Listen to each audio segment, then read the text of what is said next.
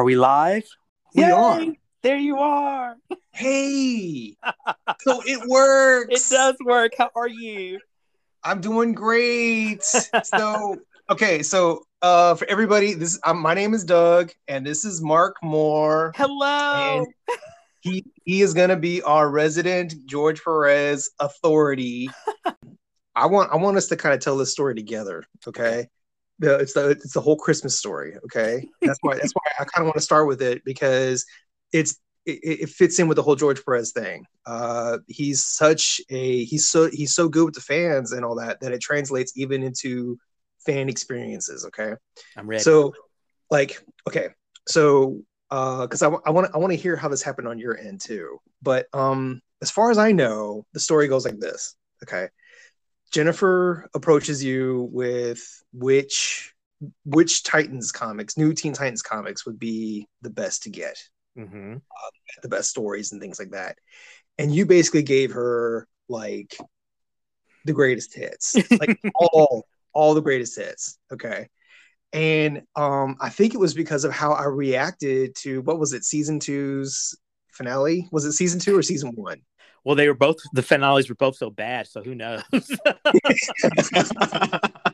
know? I mean, I was I was mad for weeks. yeah, yeah. I'm still mad. So I was like, I was like, they did all that super growth, and they had that really great David Bowie shout out with uh, Nightwing yeah, and, yeah. and all that, you know, with the disco thing. And they said uh, the show was like, no, no, we're gonna get rid of the disco thing. We're gonna call it glam rock, you know. And I felt like as a guy who had never really given Teen Titans enough time, I caught that. So you know, I, I, it's it's almost like what's his name in Moneyball when he talks about uh when he talks about baseball and he says it's really easy to get romantic about you know baseball um i feel that way about about comics and when it gets adapted to tv shows because you catch stuff like that that glam rock thing i was just talking about you know but i feel i feel like that that's how that's how the story started and um i kind of wish you were there on christmas on christmas morning uh oh, I would have loved to have seen you get those because you know it was first off she knew she knows how much a fan I am and I love sharing my love for the Titans, um, particularly the Perez Wolfman era. And you know I sent her several and and then I think when she went to order them, maybe one didn't she didn't understand like like I said, well, this is going to be five or six issues, this arc, and then I said, and this one is a uh, it's a graphic novel that you may find you know trouble finding because it's not in print anymore. I said, but I bet you can find some. So there's there was these all these different recommendations I had for. her. And she would come back with some questions. Then I give her some more information, and I was as excited as if I was the one giving the gift because, you know, because you know I knew we both had this great love of Perez, and I was pretty confident that some of them you hadn't read before, and um, so yeah, that was just super exciting for me.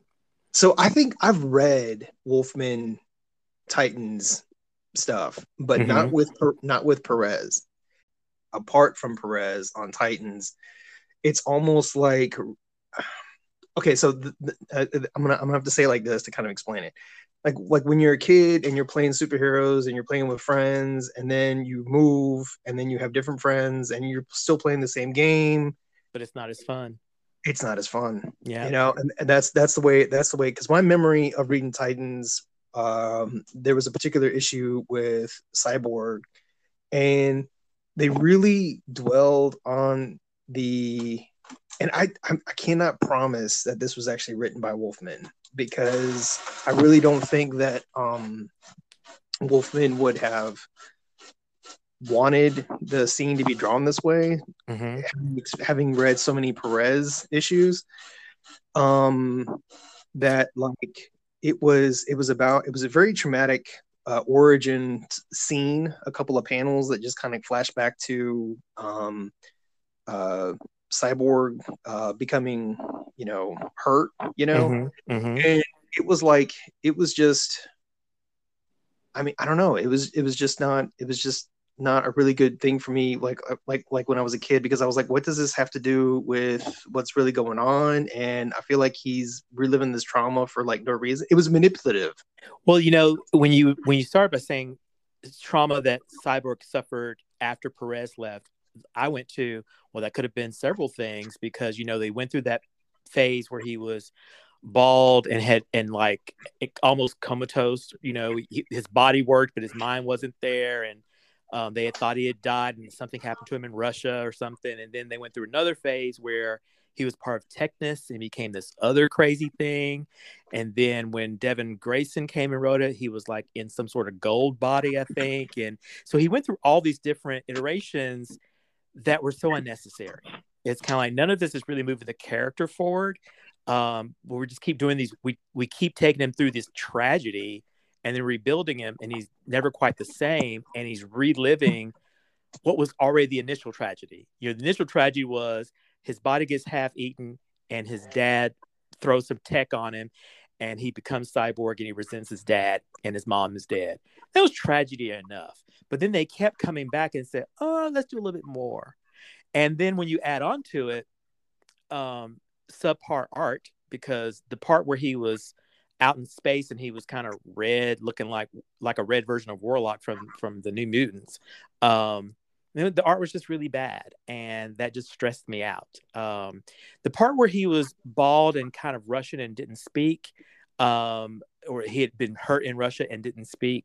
Um, I think that was Grummett was the artist in, which which you know Grummett was a great um, a great replacement for Perez because his pencils were very tight, his uh, bodies looked very normal. Um, he was a real pleasure to have, but I don't know. I can't remember if he was a co-plotter then. And from what I've read online, you know, when Perez and Wolfman weren't together, you know, Wolfman was kind of exhausted. He also was dealing with editorial, um, you know, demands for the characters, and you know, just like all the greats deal with, I think after a time, um, that's what makes the creative suffer is when editorial begins kind of meddling. Uh, I think a lot of people have probably watched the Chris Claremont special, and it talks about his great dynasty. But then once they said, "Well, let's have every X book under the world," and and then he couldn't write them all, and then they started bringing everybody else in, and they started being driven by profit and numbers as opposed to being driven by story and character, and then right. everything suffers. And yeah. um, and so that's you know when Perez and Wolfman weren't aren't together, to me the Titans have always suffered. They had I think when McKone and Geoff Johns came and rebooted them at some point, they captured some of that, um, but but at the same time it was really like mm, this is Young Justice in a Titan's body, and then so I, I was kind of like yeah, you know it's it's good, but but is it necessary? Was kind of how I always felt about it. Um, but let's get back to Titans. So um, I know one of the things that I had Jennifer get you was the games um, graphic novel.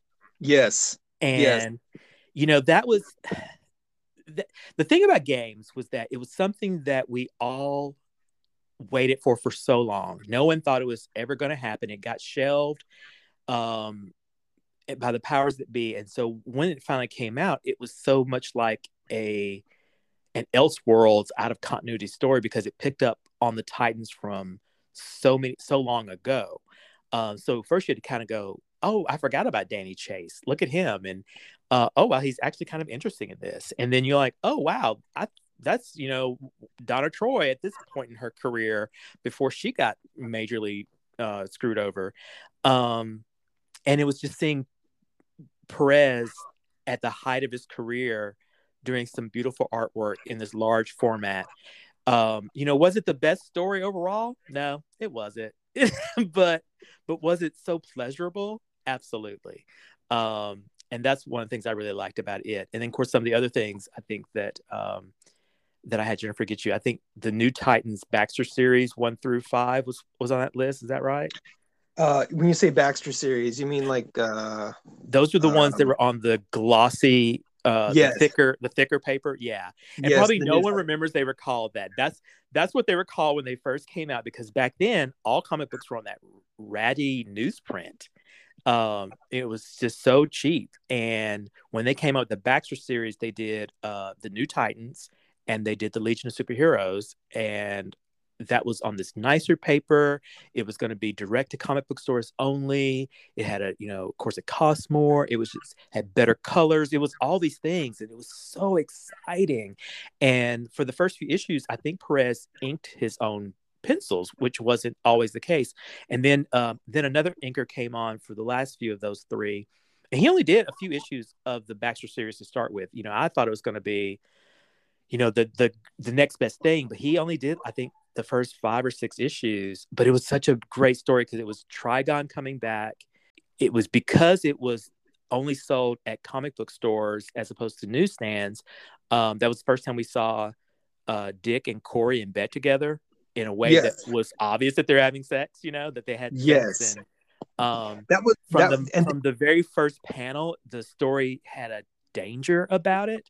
You know the sky was dark donna was flying overhead um and it, that was you know it just it had that danger that you know i don't know if comic books have now um so i was looking, looking, at those issues just now because I, I i noticed when you said baxter i was like i know this word why do i know this word and then i'm looking at i'm looking at uh the ones that from because she got these she got the ones that she could find at mm-hmm. mile high comic and um it says Baxter, Teen Titans. So what I know about the covers is that none of them have the comics code on them. Exactly. Yeah. And that's like and I'm like I'm like, well, that's that's where the nutrition is right there. That's when that that's when that started. Uh, that mm-hmm. separation from the comics code.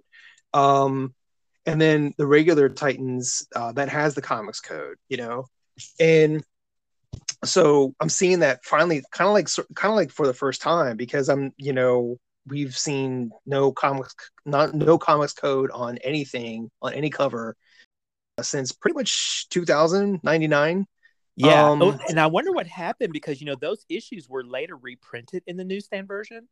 Um so i don't know if they stopped it then. I, I can't remember what happened well, with that but the that was also the, the exciting part is that you were getting two titans books a month. That was also exciting. But the comics code determined how people did business yes. Um, and how shops did business and that that affected the bottom line. So i would imagine that the reason for why they would reprint those things um, for the newsstand is one the comics code realized that they had to ease up on their restrictions. And you know it's funny because i was as i was describing you know donna flying overhead in that one issue and i just because I don't have them in front of me. I, I it, when I was first talking about doing this, I thought, oh, I'm going to pull out these issues and you know skim through them again real fast and da da da da. And it's been so busy, and so I'm, but I can still see some of that in my mind's eye so clearly. And I remember the splash page where they're playing their kind of war games in the yard at Titan's Tower, and um, it's they're playing like kind of tag you're it, and I think uh, Tara is it, and you know Gar is a is a bloodhound, and um, you know they're they're just testing their powers against each other until and they drive Tara to the point you know that um, she kind of acts out. And um, you know it's just really it just again such good memories uh, about you know the the the Titans books back then so. Oh yeah. I mean you see that? I'm I'm reading that like um I mean we read we read that for the other show um, and we because that was a that was one of the um, um, one of the um, shit. What's the word I'm looking for? Um, oh, one of the features that we did. Yeah, the yeah, yeah, yeah, yeah. And we had we had to we had to uh, we had to read that, and I remember reading that and going, "This is like being at work." You know, mm-hmm. watching watching somebody kind of like have a moment and not really not really knowing if this is about the thing or if it's about something else. And the fact that Tara is the one having a moment, it's almost like she's like this close to letting it slip that she's, you know, a double agent. Yeah. And it, it like to see that work, that's like that's like to see that kind of happen, you're kind of you're kind of like hoping that it comes out, you know, but then mm-hmm. you know, it was it was really that was that was really intense. And talking about the code then too, uh those scenes with um Tara and Slade. Yes. Yeah. Yes. That was like you know they were they were they were flirting with that line, man, to the point where it was like, you know, the code really didn't have a choice. It's it's like oh, it was just well, more than that, you know, this, you know, that really becomes one of the things that's interesting when I read. Um, I've seen some Reddit posts and some Facebook groups that have talked about it. And younger people now get really been out of shape about that. You know, they're just like, um, I can't believe they did a scene where you've got this old man and this teenage girl and blah blah blah blah blah, and they start seeing her as a victim and this that and the other. And I'm like, she was, she was a mad woman, you know. and so yeah, yeah, you can't they like you can't take away her villainy because she's 16. Um, you can't take away her her agency either. Um, yeah, she knew exactly what she was doing and why she was doing it, and um, you know, Slade wasn't, you know, using her in the sense that they, I think that some of the people have criticized them of using her. Um, you know, she was out here doing her thing, and the thing of, in the big scheme of things that bothers me about Tara is that that was such an, you know, the Judas contract um, was such an epic story and it was so unlike anything that we that I had read at the time. Um, and then in all the different reboots, they bring Tara back, and to me, it just really kind of weakens the whole character. I just some some people to me should have just stayed dead, and the ones for me that should have stayed dead are Tara, Supergirl, and Barry Allen. I just think they should have stayed dead, and but they're all back repeatedly. I I agree. Actually, uh, we'll get to Crisis. Yes. uh, I'm not a big fan of uh, Barry or, I mean, if I had to pick one between Barry and Wally, it's I really don't know who I would pick. I've been reading so much new, new so much Titans that I'm actually leaning towards Wally, and I used to hate Wally and I preferred Barry. But I liked I liked Wally when he wrestled with having powers, and I liked Wally when his powers were waning and it failed him. The the by the time Wally became the Flash, he somehow became like the best Flash and the fastest Flash.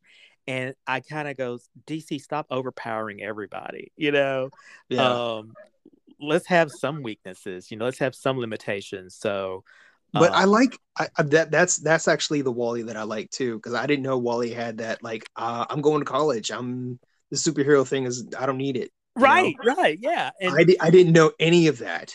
Um, and anytime, you know, like in the and now the romance is between uh Garfield and Raven, and to me, it's always about Wally and Raven, and so yeah. Um, so yeah, yeah I, am that I'm that old school guy that goes, you know, I like the angst that he had about do I have feelings for her or does she manipulate me?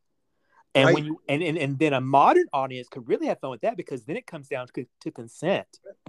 And yes. Um, you know, we didn't understand that's what it was at the time, but but we do now, and that becomes some really rich storytelling. And then if you bring just Wally's kind of track record with women. Then you had Magenta, Frances Kane, that was his high school girlfriend that somehow got powers and she went slap crazy and let me nearly kill some people. So he just kind of had a bad run on women, you know? so Yeah. And I think I think it's I think it's okay to show heroes having a bad run because yeah. you know that that's that's actually that's actually a big part of you know getting to know people and you know learning about yourself and knowing what works and what you should never do and you know things like that. But it's it, you know growth. Um but you know because i want to i want to talk about this for just a hot second. When you were talking about uh tara and her agency and uh, how people like want to put her in the the one box versus the other box um it's i really i really you know this that story was done at a time when um saturday um I'm sorry, what is it like after school specials were like mm-hmm. really big into identifying yep. child abuse and right, right. And so, you know, Marv Wolfman was like Mar- Marvin uh, uh, George were definitely like, okay, yeah, let's talk about it, you know, and like let's talk let's talk about how far this really goes and what this actually looks like and what it would actually look like in a situation like this. And um there's a point where um, yeah, there's some abuse going on, but at the same time, too, you have to take ownership of the decisions you make as mm-hmm. a company, you know, and and that's a part of the growing and the you know all that stuff too, because it was, I mean, uh, reading the thing about the thing about Judas Contract, just reading that without reading any other Titan stories, you do you do get the um, impression that you're supposed to get. But when you have when you've read like I did with all the other with all the other stories, you get this uh you get the threat of her a lot more because there are people to you. Um and I mean they're they're fully well rendered real well ren- rendered in the story, but um when you get to know them by reading all these other things, you know, in in in the same run, um it really it really hits you really hard. Like for example, um in the whole vendetta that uh, Deathstroke has against the Teen Titans. That starts in issue number two. Right. Yes. And I'm like, these motherfuckers are playing the long game. The long game. And the game that you didn't see coming. And you know, I'm glad you used the word threat because again, that's that's what um part of I think why the Titans have such a, a place in my heart because you know there's danger in these characters without it always being about maiming or killing the characters. I think now, you know, creators just say, who are we going to kill this week? And it just loses its power because, you know, they're all going to be back. And, um, but with that, it was so unexpected because, you know, when they introduced Tara, she was um, someone that you, you were made to feel sympathetic for. And, you know, you saw the good that she brought out in Gar, and um, you know, you saw once she found her brother uh, Geoforce on the Outsiders, and you thought, oh, there's family there. You, they, they just did everything they could to make you love her, and then once you started seeing hints that she was a mole, you're like, what?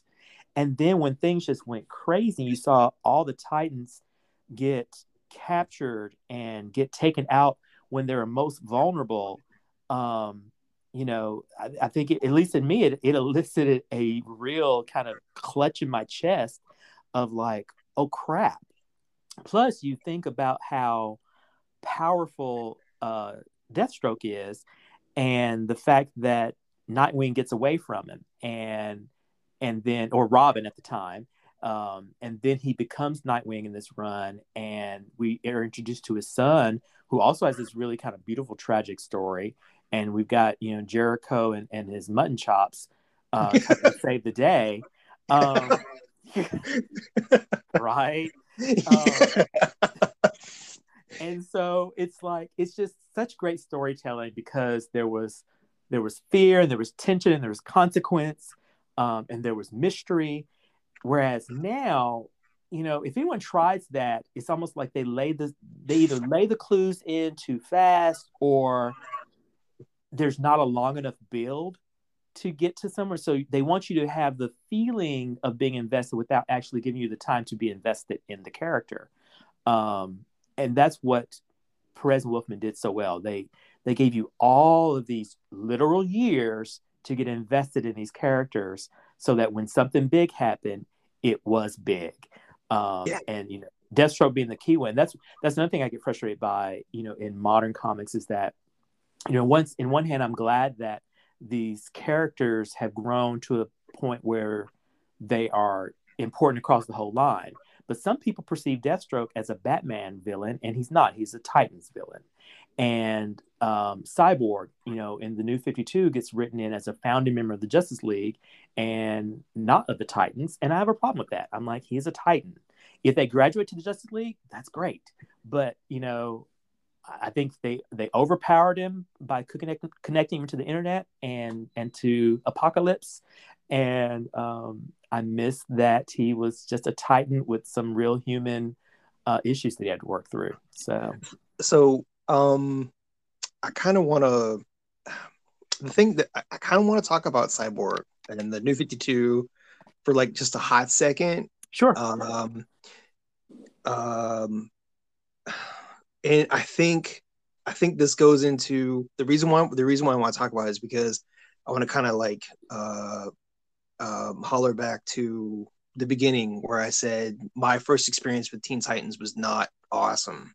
Okay, so and it was cyborg related. Mm-hmm. And so I never got into DC the way other folks did because one, um, it felt like you needed to. I almost feel it almost felt like you needed to buy into you needed to buy into it. Uh, Marvel was more accessible in the sense that uh, I knew that if I could go to certain characters, uh, certain books, I know that I would be able to get my you know comic book high pretty quickly. With DC, it really felt like, um, and I really had nobody. In fact, nobody my age would have been able to even know this. But now that I know, and I've been looking back at the history of comics and how they were all published, and some of the business decisions that went into things, um, I kind of wish I had. If I if I if I could go back in time, I'd be like, okay, spend some money on this book, and you'll have you'll have a good time. I promise. You just mm-hmm. have to you know you know go into it.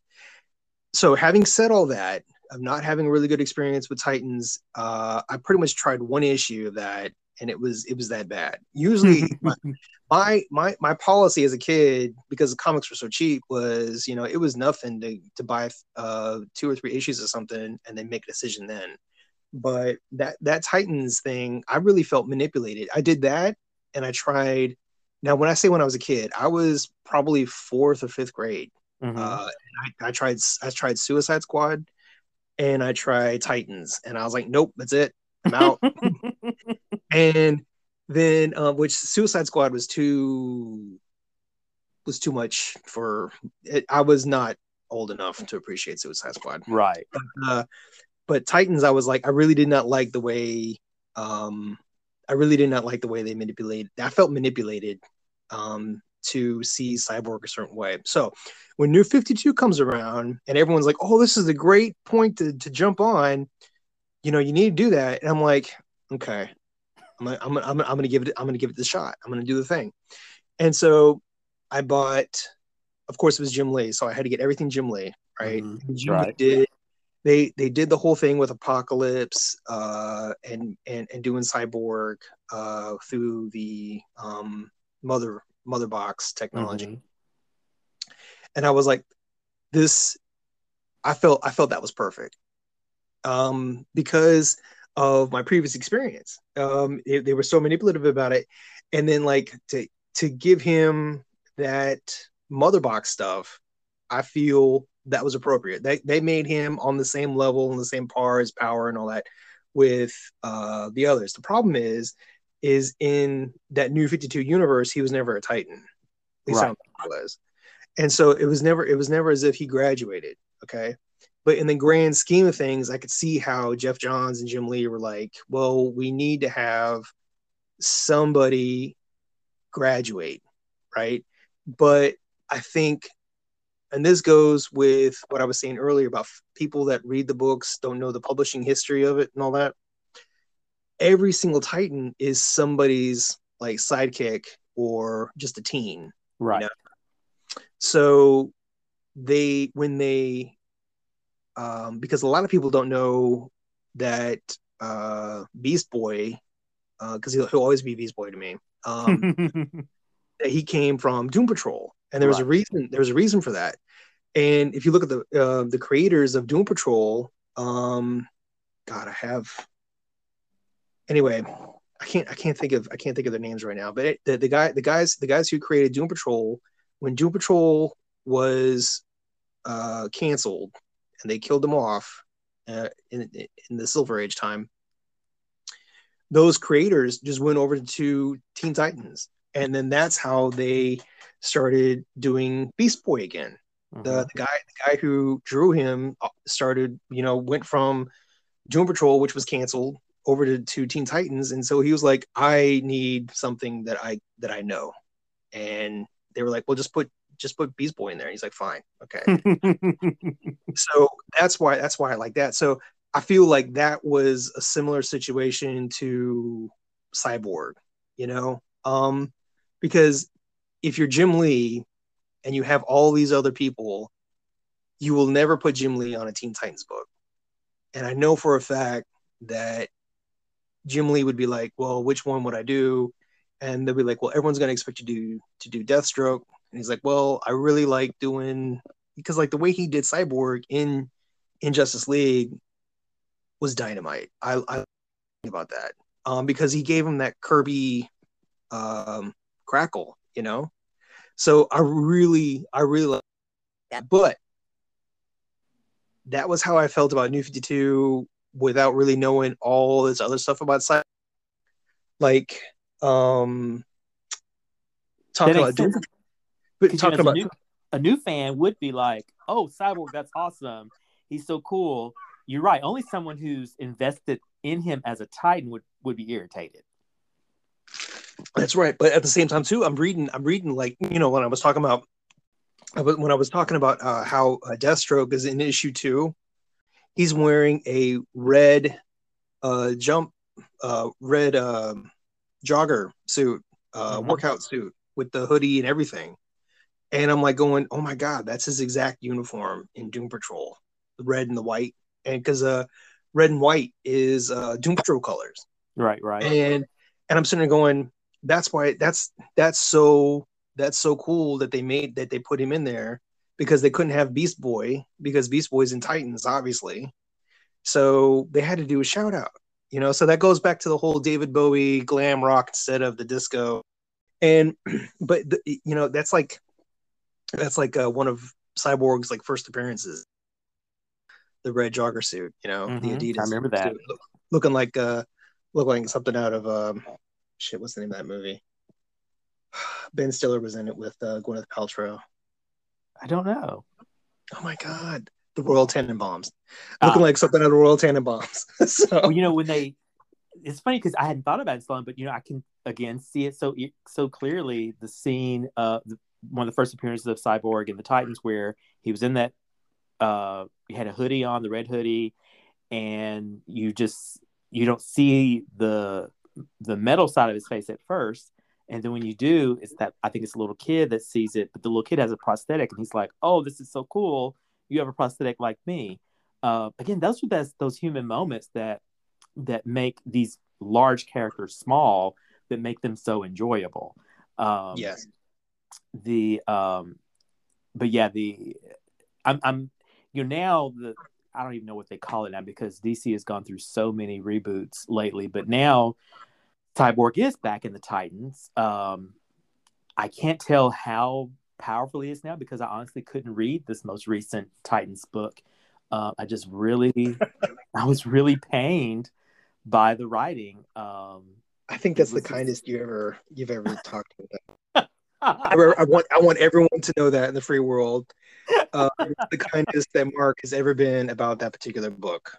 It's so Um, bad. It just makes me sad because I was so excited. I'm always excited Yeah. anytime something Titans comes out, but it's you know sadly. And I, I remember once. Um, so for you know for anyone who, to, who's interested, uh, my favorite Titan is actually Donna Troy. And I remember our friend Derek asked me once, you know, why Donna Troy? What is he like about Donna Troy? And it was hard for me. I, I'm still not even sure why. You know, she's maybe it's because she's Wonder Woman's little sister, so that makes her like this really powerful person. But because she was actually born human, and that was I don't know, just something I always liked about it. So when I see um, these books and they they bring these characters in and they just have so little personality and character and their voices don't match who I think they should be, it becomes really stressful as a reader. The current Titans are written in very one dimensional ways in most of the books lately, and that's just really exhausting. For you know, for example, Donna specifically, she still wrestling with her identity because she's had so many origins. And I'm like, eh, that's kind of overplayed. Can we just settle on one and then let her be a badass? Um, and then there's times where I think someone said she's like the den mother to the Titans, and I'm like, who came up with that? That's that's lame. That no, stop that. so she doesn't she doesn't need to mother the other Titans. Uh, I think that's just kind of a weird kind of thing to do. Yeah, because to be honest with you, I'm really glad you brought up Donna Troy, uh, free and clear of anything that I said. Because to be honest with you, I know that she's special to you, uh, and I really want. We've talked about we've talked about everything else outside of uh, Raven and Trigon, but I want to talk about in depth because she is the hardest to grasp and understand. And I want She people really to be is. You know, and and part of it, I think is because you know, so if you go back to Wonder Girl, was originally like it was some sort of weird story where Wonder Woman had been de-aged, and there was like a Wonder Tot and a Wonder Girl and a Wonder Woman, and they were all together at some point because back in the 70s they in the late 60s they, they really wrote some crap stories. Like some of those stories were just complete garbage. And that was i think one of them. And so 60s maybe? Um when they decided to make her her own distinct character well then it was donna troy. And then she got her origin where wonder woman rescued her and took her to the amazons and they gave her a portion of their power using the purple ray which is again kind of lame but okay it worked for us. Um but what i liked about it was that she was really really strong and powerful and skilled but she was so very humble and human and caring. Um, her relationship with the other titans was you know she had this really distinct relationship. So with with with wally and dick she was like a sister. And with uh, starfire she was like a best friend. And with garfield she was kind of like he got on her nerves course she loved him you know? And with cyborg you know that was someone who could you know was as strong as she was or almost as strong as she was. And so they could you know she could be a warrior alongside him. With with raven they both came from these really distinct cultures that were separate from man's world. So she had that kind of connection. Um, and then once you and then with wonder woman she was that was her sister so she had this great sisterly love thoroughly I, I always liked sidekicks in general and for whatever reason she was just my favorite you know i love wonder woman as but Wonder Girl was just kind of like this really more approachable. She could be my friend, kind of, and and and I think it all comes down to the way that Perez and Wolfman handled her. And you saw, even though she was young, because I think in the in the New Titans run, she was probably between eighteen and twenty for uh, most of that run. And Mhm. in that time, she had a career uh, as a photographer, and she had uh, a husband that she eventually married and then she had a kid and so she was doing all these really normal things in, in addition to being a superhero in a way that was different than say clark kent um, and superman so that was something else that was neat because you got to see the wedding which i think was uh, new teen titans issue number 50 and so you had all the Titans there, of course, in tuxedos, and the women in really bad dresses because you know that was that was the that's when they wrote them, and there was Well, a lot of in- a lot of frill in- on those outfits, you know. You're supposed Um, to wear shitty. Right. I mean, oh, ladies, so bad. I don't know. I, I don't know if you know this, ladies, but the shit that they put you in is not going to be attractive. You know, six months to a year later, it's going to be out of style that quickly. Yeah, but there was there was such Yeah. neat. There was a double sized issue, and it was the first time I'd ever seen a wedding issue in a comic book. Um, yeah, I know they've had it before. You know, you know, Marvel definitely had done it, um, but it was a big deal for me, and and and it was also again an issue that focused on the characters as opposed to superheroics, um, and that was the second. You know, the, that was probably the third big time that DC had done it with the Titans. You know, you had A Day in the Life, which was really all about them outside of being heroes. Then you had Who Has Donna Troy, which was about her discovering who her real parents were, which was a, a mystery story. She really got to sink into her identity because all this time she she was rescued as a baby from a fire and never knew who her family was. And now we finally had an answer. And that's just beautiful. And then you get to this wedding, and it's kind of like the the last thing for her. And and some big things that happened in that was um, Bruce Wayne was at the wedding, so he's talking to Dick about you know just kind of how proud he is of you know the man he's become. And Wonder Woman is there, and then who shows up? Uh, Wonder Woman's mom, Hippolyta, and you know she does it mystically. And I think at the time maybe they couldn't leave the island. I don't remember exactly, but there was some issue that she wasn't there in person. But she comes through this mystical gateway, and then they give Donna these different bracelets uh, to symbolize her cha- her moving from being just a regular Amazon to being this married person. Um, and it's like those little human moments made the story so good. And then the the wedding came off without a hitch because you know all too often they would say, "Well, let's throw a curveball and have some bad guy attack the wedding," and they didn't. They just said, "Let's just have a beautiful wedding." And but even then, you know, let's let's again talk about how modern audiences look at old books. I've seen people comment again on like Reddit and, and things like that about the Titans that say, and maybe I need to stop reading what all these people say, but um, they're like, they're like, you know, Terry was such a such a gross man. He was 35 and Donna was only 20. And what was da da da da da da? And I'm like, she may have been only 20, but she'd been fighting crime since she was 13. So I think she's mature enough and have enough agency to marry whomever she wants to marry. And um, you know, you know, I you're saying that in May December romances, and you can't judge a May December romance. You know, you can't judge them all the same. And not every person that's older that dates a younger person is grooming them, and all of the things that we say now. Um, Oh these were two people that were in love, and I wish they had stayed in love and stayed married, and her kid was still alive instead of all the tragic tragedy that they wrote onto her um, in subsequent years. So I think that I think that you're talking about you're talking about Donna Troy uh, with the um, you know the older man Terry and all that. Marv and I cannot remember Wolfman uh, in one of the introductions. They he talks about how much hell he got for doing that, and he was Mhm. like, "I'm sorry," but he said for the exact same reason you did just now. He, he said this girl has her own agency, her own mind. Do you think a man her age is going to be able to handle her? A guy Right. with only only an older man is going to be able to have the maturity to deal Mhm. with a, a woman who is that sure of who she is. Yeah. Um, and I think for for kids uh, reading that, or young, at least young men read in a comic and seeing that in a comic and how that relationship played out, almost the same level as uh, Michelinie and um, McFarlane's uh, Spider-Man uh, Mhm. stories, uh, where you see Mary Jane and um, Peter Parker. Actually, the editor uh, for Spider-Man at that time was the guy who really controlled how Mary Jane and Peter Parker were uh, written into the story. Their marriage was like what what was a character, and so when they got rid of that marriage, not to equal Donna Troy with Spider-Man and Mary Jane, but it's it's almost like there's like a secret vendetta out there, and I want to know who it is so that I can snuff them out. Um, that wants to read stories about marriages being ruined in these horrible ways. Right. Um, with all these kids getting killed and all that stuff, where it's like it's like the marriage doesn't doesn't ruin anything. The marriage is like uh, growth of the character, and it and if it's done right, um, it'll be great.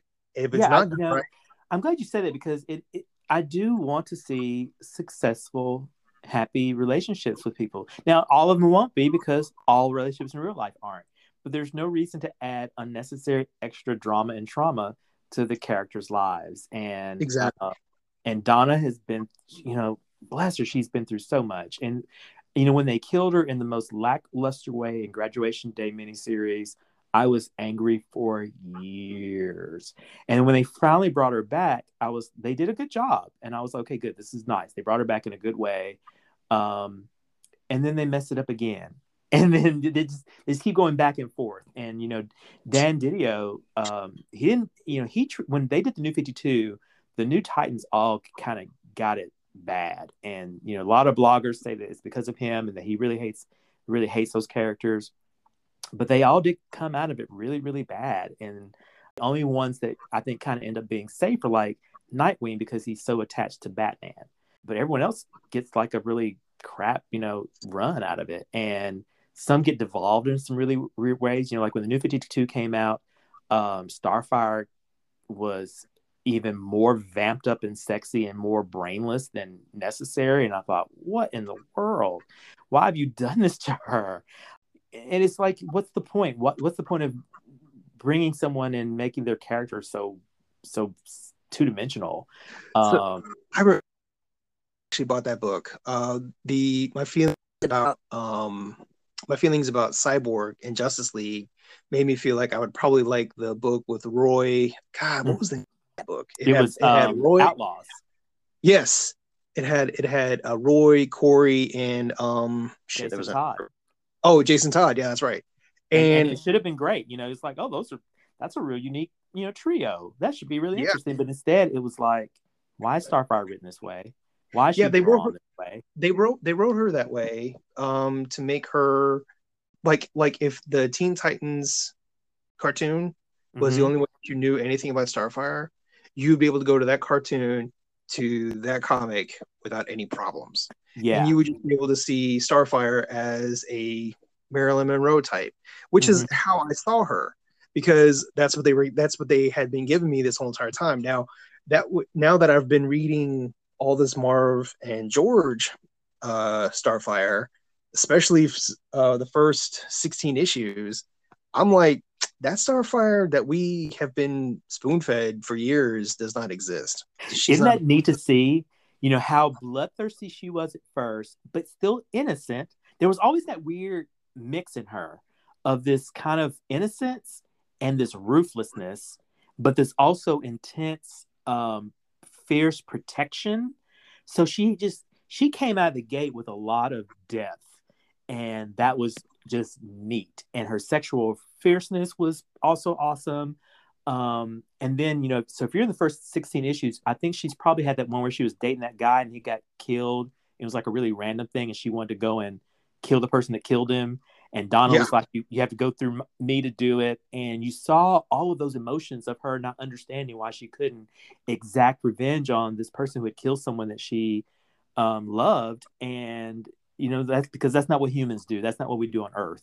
And, you know, that was just really great storytelling. And, you know, those th- that era wasn't perfect because there were definitely some things about writing styles that was cheesy at the time.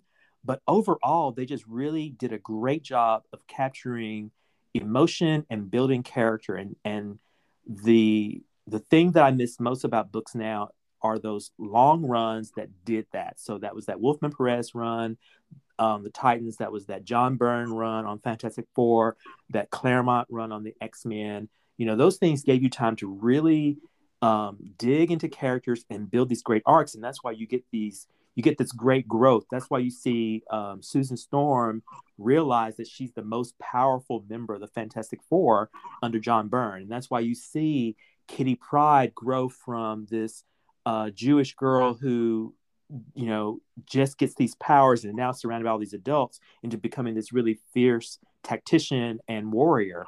Um, and that's why, of course, you get the Titans with all of the, you know, again, my, my love for Donna Troy and this well rounded character that is um, Starfire and the completely mind blowing evolution that is Raven.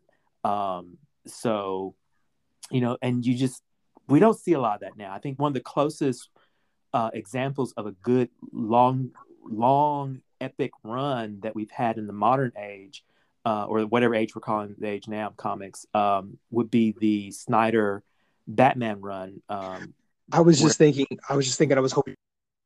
I was yeah, because and I remember being so excited about that. I thought because here you've had this character that's been around, you know, since the beginning. Batman being one of the oldest characters in comic books, um, and he has come in and done unique things. The Court of Owls, all of that was just mind blowing, and so well done without having to resort to the tricks of let me kill someone or let me change something inherent about this superhero's uh, character.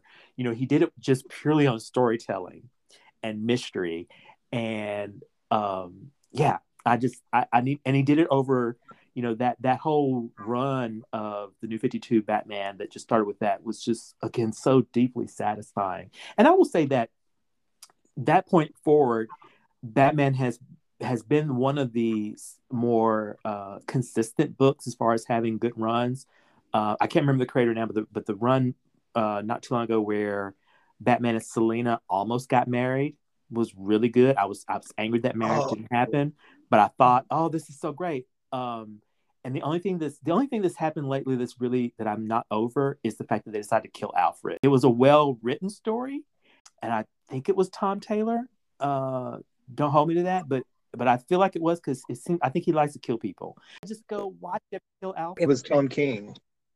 Maybe, yeah, maybe it was Tom King. It's one of the Toms. You're right. It's one of the Toms Yeah. because they like to kill folks.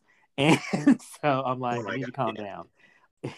Especially since we know most of them come back a lot because I know, know Wally Wally went off and killed like all kind of people in Heroes in Crisis. Some of them are back alive already, and I'm like, what yeah. are y'all doing? You know, so it's just it's just irritating. Talking about talking about uh, Wolfman, Wolfman and Perez as being like the quintessential team, uh, because um, Miller on Daredevil was artist and writer. Byrne on uh, Fantastic Four was artist and writer. Mm-hmm. Walter Simonson on Thor was artist and writer. Now I know that those are Marvel books, but mm-hmm. it seems like people went from they they they learned they learned they learned their trade uh, at Marvel and then made their money at DC.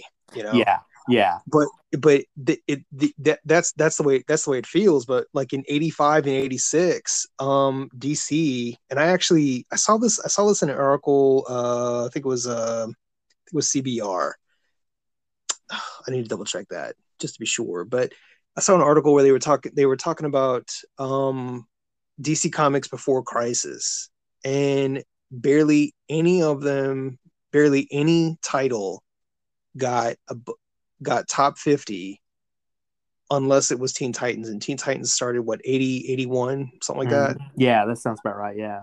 And it was like and Marv a Wolfman in uh, the introduction to the first trade he talks about how like after after after issue six that's when they that's when they hit their stride they became they, they became like a bestseller at that point mm-hmm.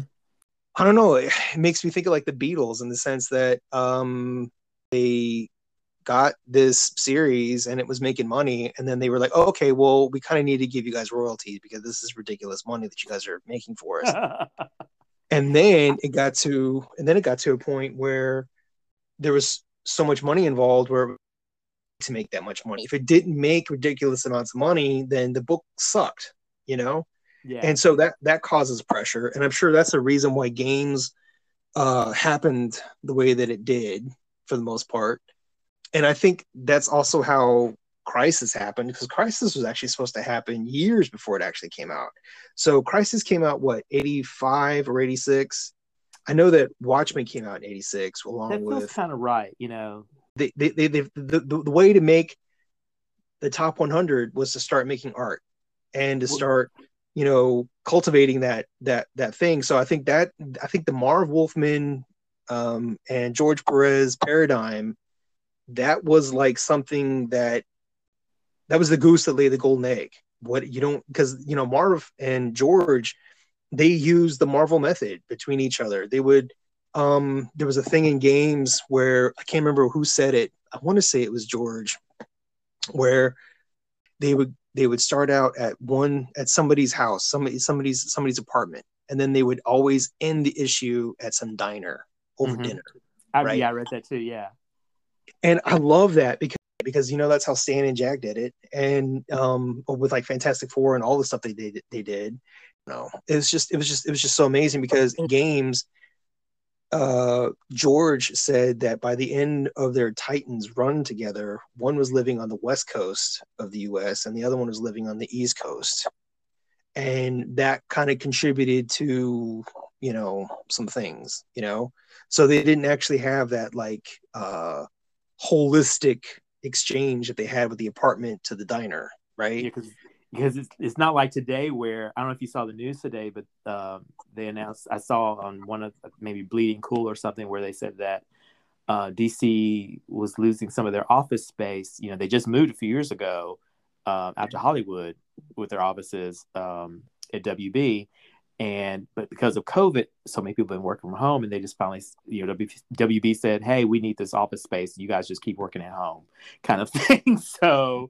Wow. Um, you know definitely it's it's different now it's so so different now um and i don't think like most great things they knew what they were doing when they started and you know was it just an assignment and and i read how they as they got to know each other um th- and their trust you know built they were able to uh craft the stories in a certain way using playing to each other's strengths.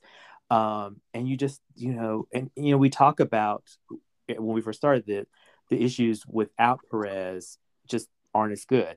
And um, you know, there was definitely something magical that happened when they created together, and that was present in Titans, and that was present in Crisis, and um, you know, you also mentioned how uh, you were hesitant to start with DC Comics because, you know, where do you jump in? And a lot of people had that. I think that was the reason behind Crisis because some people felt like it was too confusing. You know, we had Earth One and Earth Two, and this legacy and that legacy, and this, that, and the other. Whereas if you'd been with it for a while, you thought it was fun, and and even then, it also gave you the opportunity to go for back issues, and that became a fun thing as well. But let's take Crisis and let's make it simple. And I thought they did a magnificent job with it. Um, there were only a few hiccups. Um, again, coming back to Donna Troy, the fact when they DH Wonder Woman, that meant they had to redo Donna Troy's um, origin again. But the other, the major problem with Crisis is that DC and Marvel then started trying to chase the event. So you had Crisis at DC, and I guess probably Secret Wars was the big event at Marvel. And uh, then it became like, well, what's going to be the next big event? What's going to be the next big event? And that's exhausting. I don't need a big event. I need a quality story. And and sometimes they do events even starring main characters and I'm like, well, this could have been in the character's book. You know, you didn't need to do need to do a whole event for it. And like and my, with uh like with Spider Man and his black uniform. Apparently, that came out of Secret Wars. That did, and, yeah, yeah. And that that was that was something like when I was a kid trying to find that issue, and I was like, "Are you are you kidding me? I have to go to you know going to a specialty shop when you live in Germany, like you know, right?" Um, but it was, I mean, it, that was you know you're no you're exactly you're exactly right. It's like it's like crisis was crisis was great and it fixed what it was supposed to fix mm-hmm. for the most part because it right. created other problems just like you talked about with uh troy. But i feel like i feel like you know there were some good things that came out of uh, out of those big but only when they really thought about it company wide like inferno um inferno for x-men was that's like my favorite thing ever. Uh, mm-hmm. Madelyne Pryor and uh, Mr. Sinister uh, coming out of that.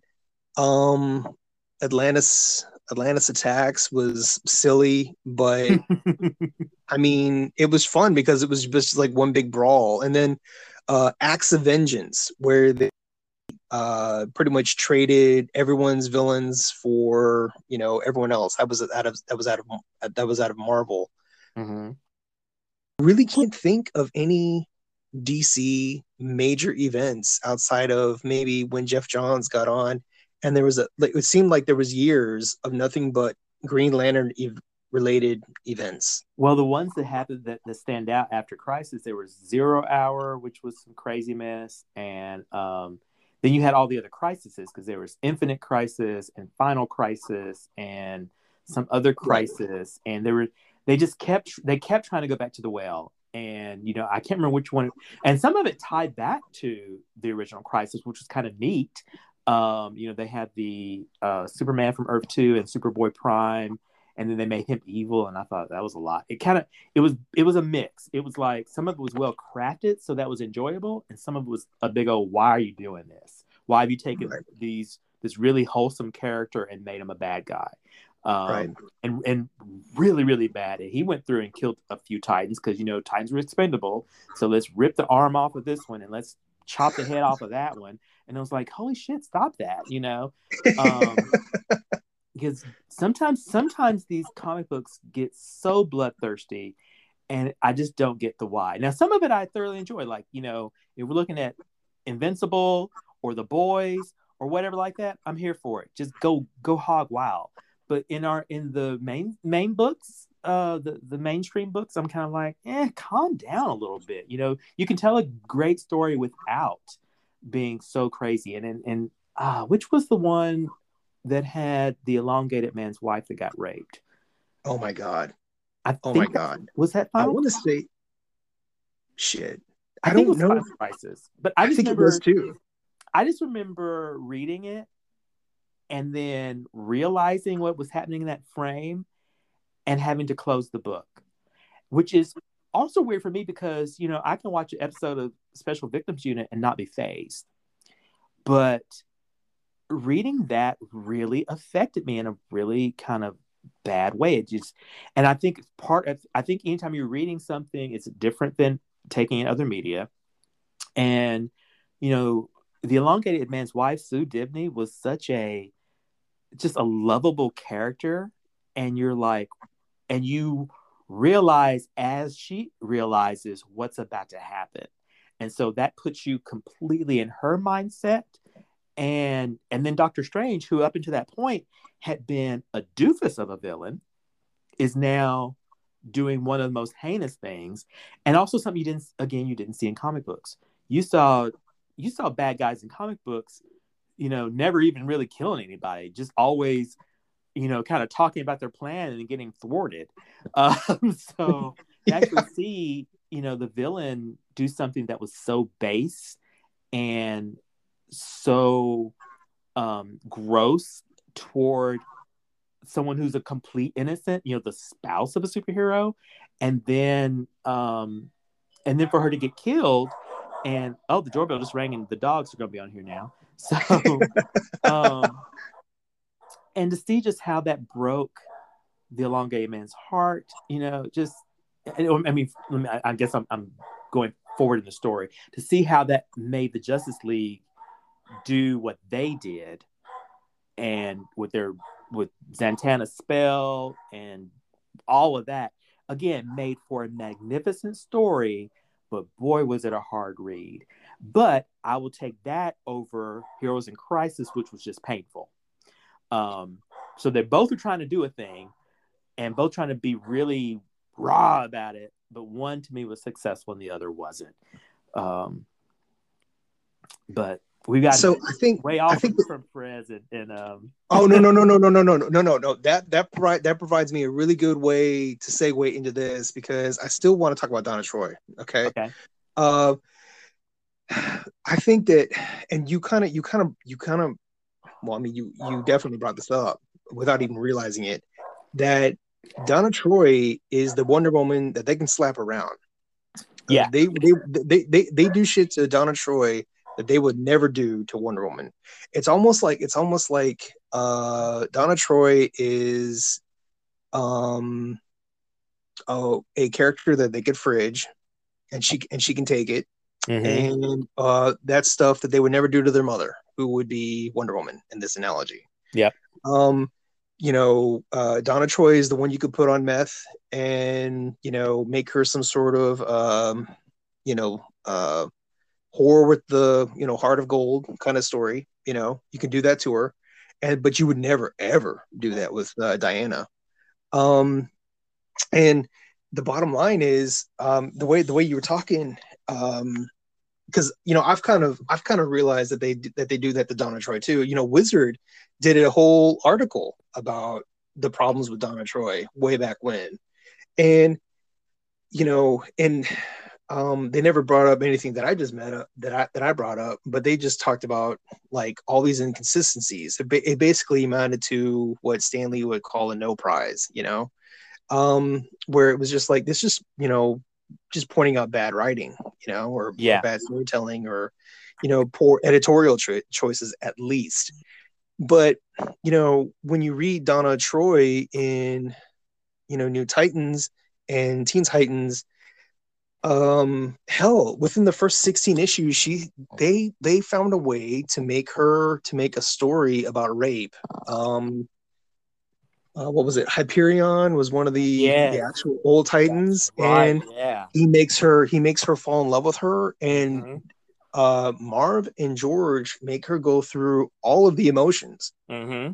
of all of that and i'm sitting and this going back to again the what you can do with the comics code and what you can't you could not do a rape scene with the comics code on your book, but you can sure as hell do a Hyperion uh, uh, emotionally um, taking advantage of somebody and going uh, uh, of a of a, a, younger woman and totally, you know, manipulating her. There's a scene where this narcissistic asshole, uh, like I said, Hyperion, um, uh, basically when she realizes when she gets out from underneath her spell and she says no to him, he's like, "But I love you," and it's like, "Oh my god."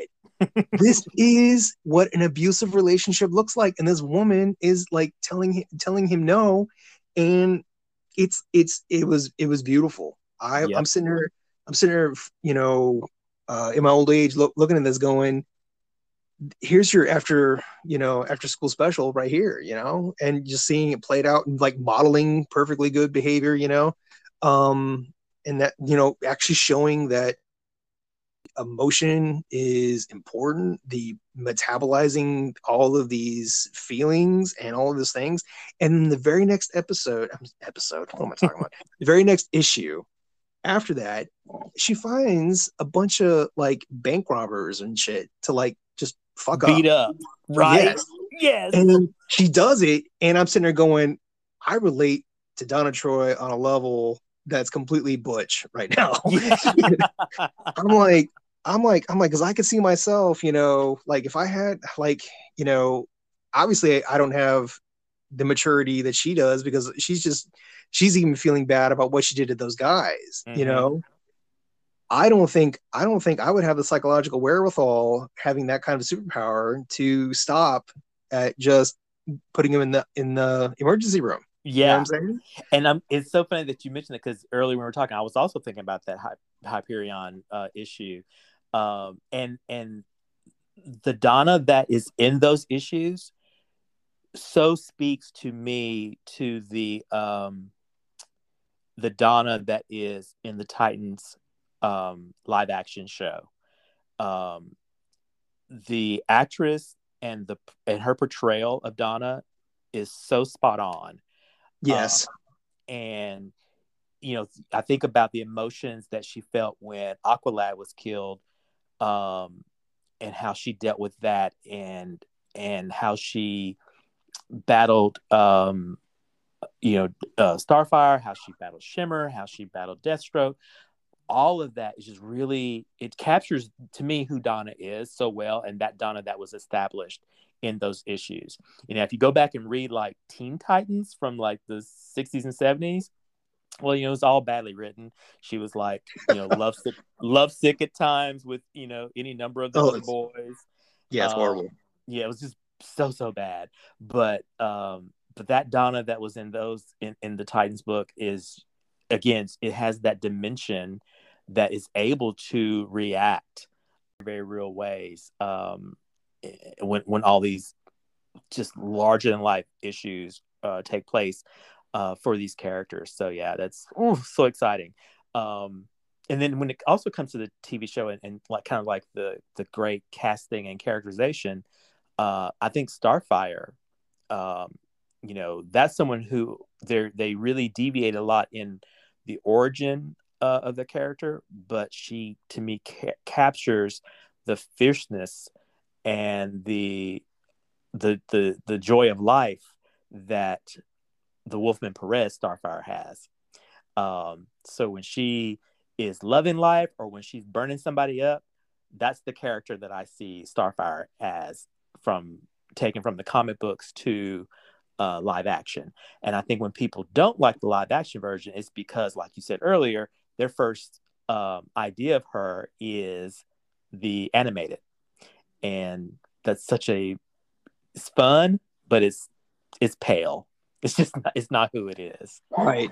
No, no, that's exactly right. There was a um, I remember I remember after watching the uh, show and I didn't have any comics or anything like that, and I was so mad about that season finale. Actually, I was mad about both seasons. At that, at, all the finales suck anyway, right?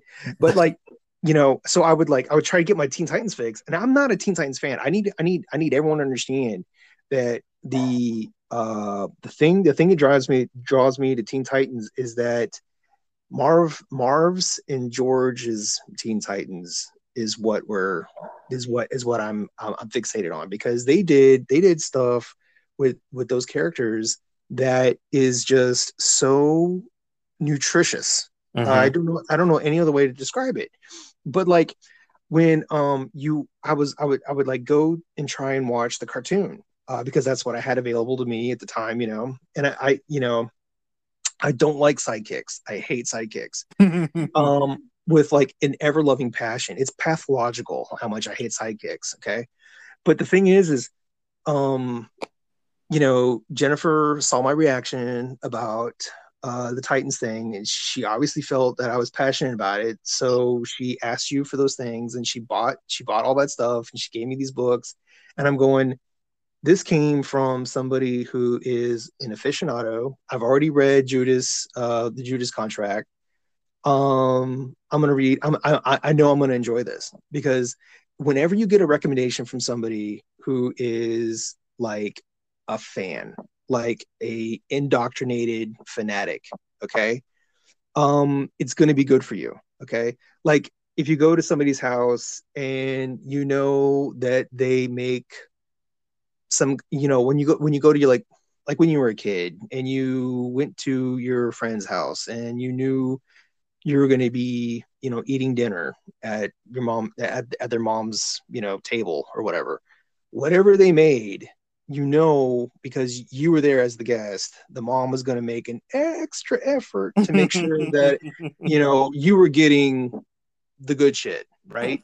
So whatever that mom made and she put in front of your face if you didn't like green beans which i don't you're going to eat the shit out of that okay? and it's probably going to be good okay so i'm sitting there i'm reading these comics and i'm going where the fuck have these things been how did i miss this shit like I'm I am how old and how have I missed all? I've, I've pretty much read bits and pieces of George Perez's career entirely, with the exception of New Teen Titans. And I'm like sitting there th- wondering why. It's like, oh yeah, asshole, you have a thing about sidekicks. so, it's like, it's like, it's like, it's like that's really what was keeping me from doing this. I'm going, well, then what the hell else am I missing? You know?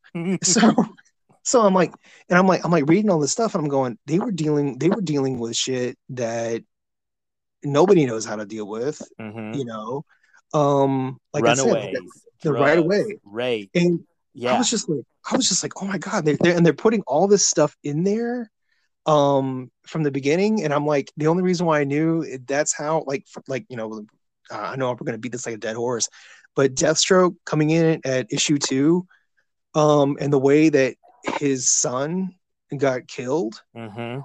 in issue two i'm like going oh my god this guy is sinister, uh, yeah. to say the least. And it was just like he that that that is that is a real delicious villain, man. Um, like um, it's on par with um, the idea of fairy tales teaching children how to deal with the real world and how they never end well. The good ones, the grim ones, you know, the Grimm brothers ones. Mm-hmm. Um, and so Titans goes back to that too, and I think it's appropriate um, when uh, talk about Titans, how Titans in the hierarchy and the genealogy of you know gods and mythology, Titans came first, right? Mm-hmm. And I, I, I, love I love that they make Titans children in this. Yeah. Like I don't I don't know what cosmic we got to get that, but it's perfect because Titans come first, so do kids. You know what I'm saying? So it, it, it just it just it just makes sense to me that way. And then you know uh, the other thing too is like I love Doom Patrol. Doom Patrol is kind of like kind of kind of my bag, and the Beast Boy thing, and then finding out about. Hold on, I'm gonna I'm gonna find that dude's name because I want everybody to know about this. Um, this guy. Uh, hold on.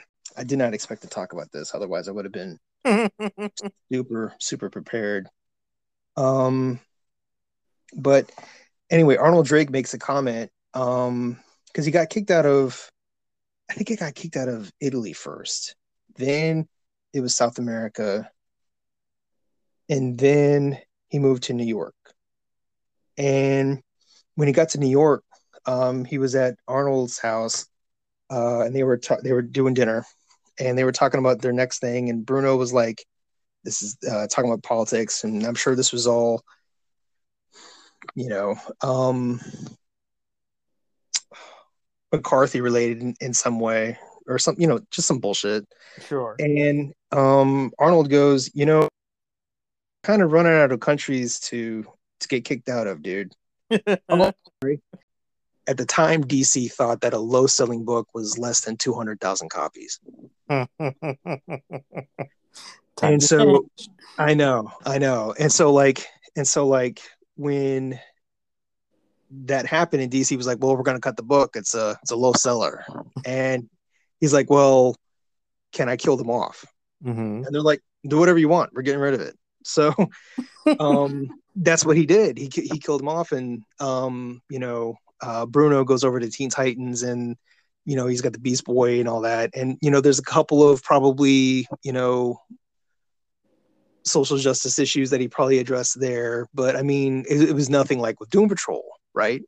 And this whole idea, and I, I say all of this to kind of get at the point of the creative team being the thing behind the book. The book could have been Spaghetti Man and, you know, I don't know, the Hoodoo Witch or something. Mm-hmm. Mm-hmm. And as long as the two guys or or the artist writer, whoever it was, believed in what they were doing and they were doing something consistent um and it changed in its own particular way uh it would have been it would have been good um there's no there's no rhyme or reason to why doom patrol was working the way it was and i mean they added they created what three when they started off, it was Cyborg, Raven, and um, Starfire. Yes, those are the new characters that were created. So you had the three original Titans, uh, uh, Robin, Wonder Girl, Kid Flash, and you had Beast Boy, who was part of Titans West, and right. and then you had the three brand new characters, which is also cool because you know, Alien, Black Guy, um, you know that that just made it kind of a fun um, thing as well. And I kind of feel like I feel like I feel like Raven, like was goth. Mm-hmm. She was like goth before goth was like a thing. Right. Yeah. you know, like like she was like she was metal. You know, and so I feel it's really it's really interesting that these guys figured out how to do that. You know, and they they made um Marv made a comment in one of the introductions. To be honest with you, I don't even know which one it is in where he talks about his his um uh, his his triangles of characters, the Donna, Raven, Starfire, mm-hmm. and the uh, Beast Boy, Cyborg, Robin, mm-hmm. and then Flash is like the guy that bounces between both those triangles. Hmm. Kid Flash. Mm-hmm. And I was like, I was like, okay, so he had those two, he had those that was that was his paradigm. Okay. So when I asked earlier about um how you felt about Donna Troy, how she fit in to that model, like and you you talked about how some people call like the den mother that that when you said that that immediately made me think of wendy from uh, the peter pan stories Mm. um Yeah. and i'm like i'm like going that also kind of sort of feeds into um the idea of what you can do with wendy as a character versus what you'll never let tinkerbell get that right. you know so in, in you know kind of in in our analogy as far as this conversation goes uh, tinkerbell would be donna and wonder woman would be wendy because they would never do that shit to wendy right Right. Right. but they'll fucking make you clap for tinkerbell and So- think about that too, I mean, you know, Wonder Woman had that relationship with Steve Trevor all this time, but I never, in reading Wonder Woman, got the impression they were sleeping together. But I always knew that Donna and Terry were, were sleeping together. Like it was like a different type of relationship that the Titans had with whomever they were with than than their mentors seemed to have. Yeah. Um, and and then but they also got the short end of the stick at times too. Um, and the and you know you mentioned that you don't like sidekicks, whereas I friggin' love sidekicks. So and, and that's why that's why that's why that's why this conversation needed to be taped because um people need to hear two different opinions I love sidekicks so much that one of my other favorite groups is Infinity Incorporated, which has got to be the dumbest name ever. it's like the worst name. Um, but those are the that's the Earth Two version of the Titans. They're the they're the uh, proteges and children of the Justice Society of America, and the you know I'm I miss them desperately too because you know if, if Donna's been through the ringer, so have the Earth Two characters. They have been you know some of them had just bear no resemblance to who they were when they came out, and the um the Earth Two version of Donna was actually Wonder Woman's daughter. Uh, I, I guess it's Lita. Lida, I'm not sure because it's short for Hippolyta. Is the the last, and I, and then I kind of go, when y'all write these names, what are you what are you doing exactly? You know, so yes. How, how, are you picking this name? Um, and it was neat because you know she essentially has the same powers, but she's blonde, and you know, where everyone else's costume looks like this. Oh, hers has a lot of gold and a cape. What's going on, you know, Earth 2? Um, and then, you know, Dick Grayson is what? Gray sideburns. Why? Because he's old. Okay. Um, but boy, was I in for it. I'm like, come on, you guys do it. Um, and that's still like my favorite iteration of the Huntress, you know, uh, as Batman and Catwoman's daughter. Um, and that's why you know I still really want Batman and Catwoman on Earth, main Earth, um, Earth One, whatever we call it now, um, to actually have a relationship. I was I really thought they were going to get it this time, and then they just didn't, and I'm still sad about it. I'm actually mad about that.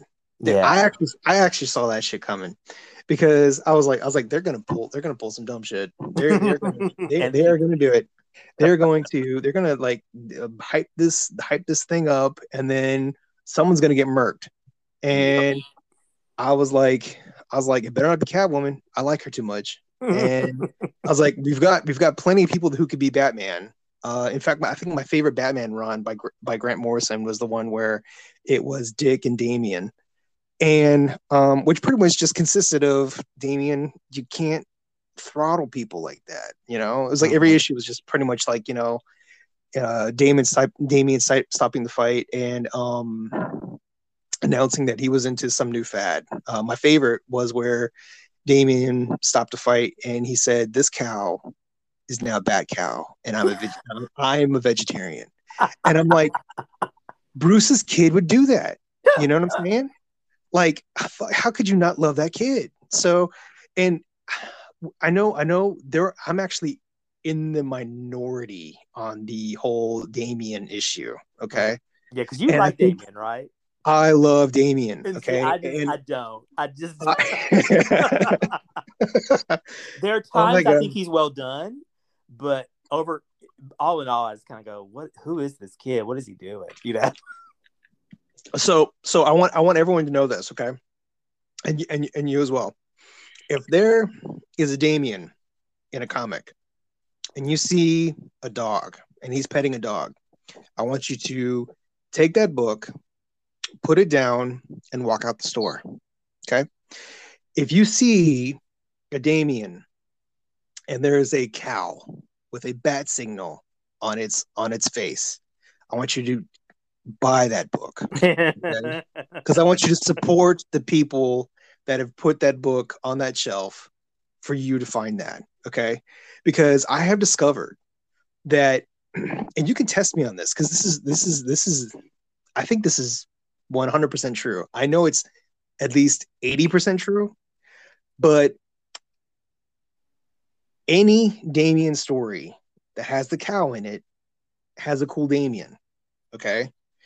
Any Damian story that has that dog in it is crap. Okay. So I just just in the future, okay. And I definitely Anytime... remember the dog. I definitely remember because there's a. I was like, "What's this big dog about? What's going on?" I'm, I'm serious. I'm serious. If you go back and you and you think about, or you just happen to be, you know, years from now, and you actually have a comic that has Damian in it in your hand, I guarantee you, if the dog is there, that's the reason why it sucks because the writer is like, no, this should be this should be the one with the dog. The dog's my favorite. It's almost like it's almost like the the writers at the uh, Batman offices, wherever they are, um, are like Merryweather and the other fairy in Sleeping Beauty, where they fight over it should be pink or blue, and the Merryweather is the one that I believe is correct, and it, that the dress should be blue. And this this is this is a you have to see Sleeping Beauty in order in order to really get this joke. But I feel it's the same thing with Damian. The Damian would only like a cow that has a hmm. bad signal on its eyes, and it had it had a branded pentagram that was upside down on its ass. Okay, that's the that that's Bruce's kid. Okay, and then of course there's other people out there. It's like, no, we just need a black dog with a cape on it. Whatever, whatever. I don't care. But I mean that I don't know. I, I feel like I feel like that's Bruce's kid to me. I think Bruce would egg that kid on, you know, and like I said before about like between Dick and uh, Damian, that being my favorite Batman um, series, it's because Dick is like, you know, constantly having patience with Damian. It's like, you know, you should probably, you know, ask first before lighting somebody on fire, you know, because Damian's that kid, you know, he has, he's, he's extra, you know, um, and then some people just don't write him that way. And he's like the, you know, Damian is, you know, there's like that that that two man comedian troupe where Dick is the clown to Bruce's straight man. Mm-hmm. Well, Damian is so straight that he makes Bruce look like the clown.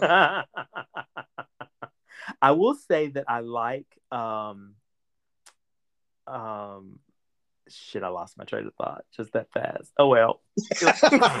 no, no, it's gonna come back. It's gonna come back. it was something but about like, Damian, but I don't remember. no, it's gonna come back. It's gonna come back.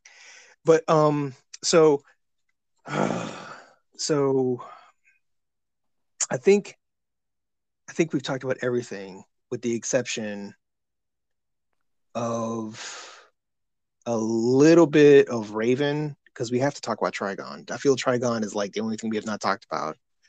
Um, Trigon, so Trigon was such a, you know, scary. I think kind of scary villain in a way, and you know, again, we I did I didn't realize just how much, um, kind of rape manipulation kind of things were present in Titan stories, but you know, that again and and you know consent lack of agency that type of thing uh, because raven's mom um, thought she was in love with a man and turns out that man was a demon. And which know, is that, more literal yeah you know yeah um, that, that's a big deal and and made for just and then for her to then um, go to Azarath and um, and do all that she did to protect the universe from Trigon thereafter. Uh, just again goes to that kind of the power of womanhood. Um, you know, that's just that's just some really good storytelling as well. Um, and Trigon was just such a kind of larger than life, arrogant, evil thing. Um, his demise was this arrogance because you know, he had the power in the when he came back around the second time to freeze the entire world. You know, the, there everyone was encased in stone. All the Justice League was useless, and it was just up to the Titans to save the day. But he was toying with them, and what happened? Titans and Ravens saved the day. You know, so, um, it's just it's nice to read that stuff that makes you scared, and that happened uh, with those issues. Um, you know, saying that when I was reading Trigon, I was like, I was like, this really feels. They did, they did like every genre in uh, uh, George and Marv. They did every genre, and if somebody decided to make a horror movie out using Darkseid, mm. and that's what that's the way that's the way it felt to me. Mm-hmm. Um, and there was like um, that when, once I realized that that's kind of what I was seeing when I was when I was reading it. You know, when you're watching the show, you don't have when you're watching the Trigon cycle in the show, you do get this. You almost get like this zombie apocalypse, you know, uh, feeling, this uh, uh, post-apocalyptic type feel. When you're reading in the comics, it's a different. It's it's almost like it's it's it's literally how how I felt. I felt like if uh, Darkseid was a boogeyman that could get in your ear, um, in everyone's ear, and mm-hmm. take out all the hope. Um, like he doesn't need an anti-life equation, you know. And it was like it was like you know the you know when they I don't know if you had this experience. You may have. Um, I don't want to make any assumptions, but I know that uh, when I was a kid and you were terrorized with the idea of hell, it was always with figures that were somebody that could do something with your secrets, you know. Mm-hmm. Um, and Trigon was Trigon is that character, that that one that can like manipulate and um, horrify and make you feel something other than human. And that was that's a big deal, I think, to kids um, reading, kind of going back to the idea of Titans coming first, kids coming first. You know, everyone's a everyone's someone's kid, right? Wicked. I'm sorry, not Wicked, but the uh, werewolf, not the werewolf. The uh, the the wolf in the uh, Red Riding Hood story, like that's the micro, that's the macro cosmic archetype of villain is the is the wolf in that story. Mm-hmm. And Trigon takes that and you know you add the atomic age to that and that's what comes out. And you know Trigon is is that is that character. Um and it makes sense that someone like Raven who has like a healing aspect would be the only one to really kind of like be the MVP in in a story like that. Yeah someone who is who's about decay and destruction and conquering is you know ha- has a child who's an empath who you know is a healer um and I also liked it too when that was her power set she could heal stuff she could do the soul self stuff and teleport and that was it this whole telekinesis and casting spells is on my nerves i'm like stop it yeah yeah Stop it. I feel like I'm I'm I'm kind of there with you with all, all that too because I feel like people. I mean, it kind of goes back to what I was saying earlier, where you know when you read the way she originally came out, um, the the way she was originally formulated, um, it makes sense.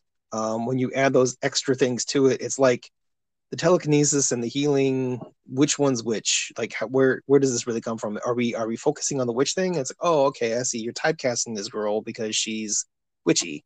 Right. Yeah which goes and, into and the whole goth before her being called a witch was really just cyborg you know doing it as a as a as a not a slur but you know it was a nickname, not yeah. evidence of her of her actual powers. And the other thing that was also neat about her, which again goes back to kind of my issue with with some of the characters being overpowered is that when she would take on someone's um, pain or injury, it was taxing to her, and I don't think we see enough of that where you know someone's power has a cost, and that was always neat to see, and to see that you know there wasn't an infinite amount of power she could do just heal and do this kind of stuff. The fact that it would wear her out, that she would be disfigured momentarily, that she could be exhausted after healing someone, that she might that she had limits. Um, that's what I really, really, really liked about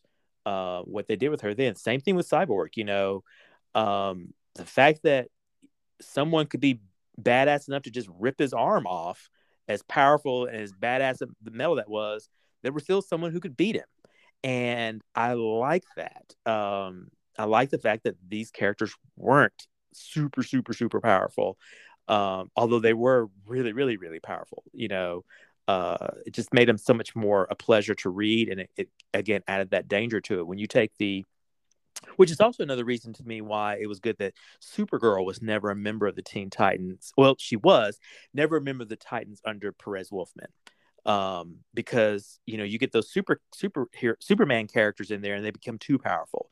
And luckily, when Superboy was there, at least it was Superboy with just a tactile telekinesis. So his powers were mimicking Superman's powers, but they weren't um, full fledged. I'm completely invulnerable, badass.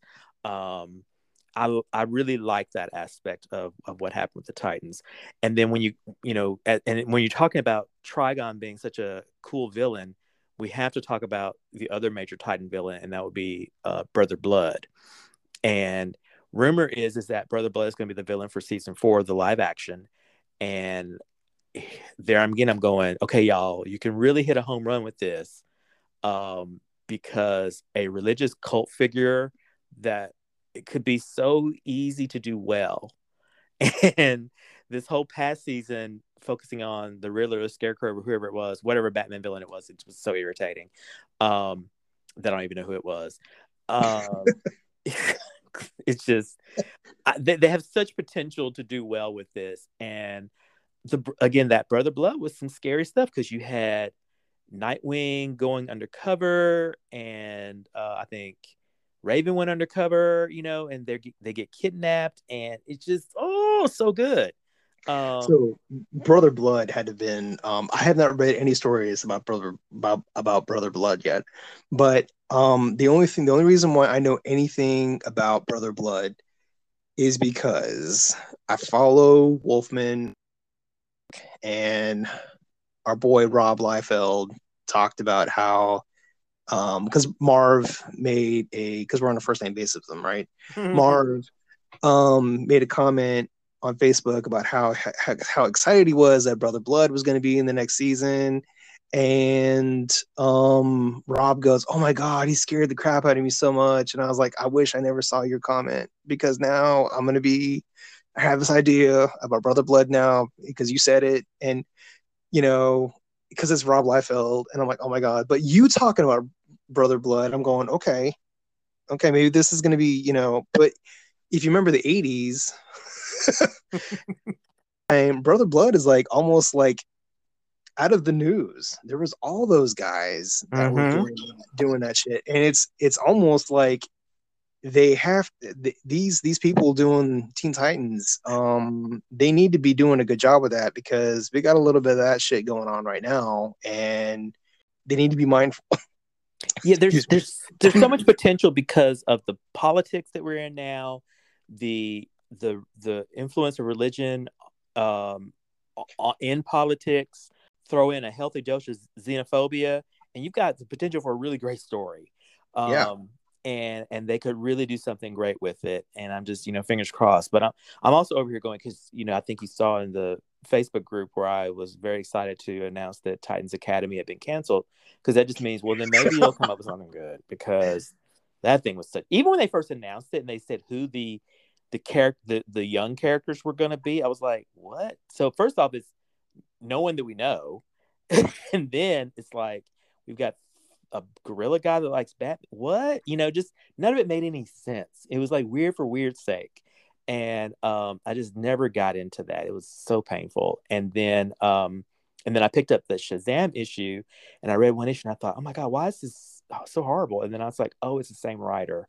And you know, maybe I'm rude for saying, you know, I mean, I'm glad he's making his money. It's just not my cup of tea. Definitely some people like it because I'm on the Facebook groups and you know, people there are definitely some people who like it.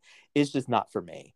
Um, but but over on that other Titans book, Titans United, which is DC has this thing now where if they have a TV show, they'll do a comic ver- version that uses the same properties, but of course it's not the same continuity. So that's what they've done there. They've taken the actual Titan characters that are in the TV show, but put them in the comic book continuity.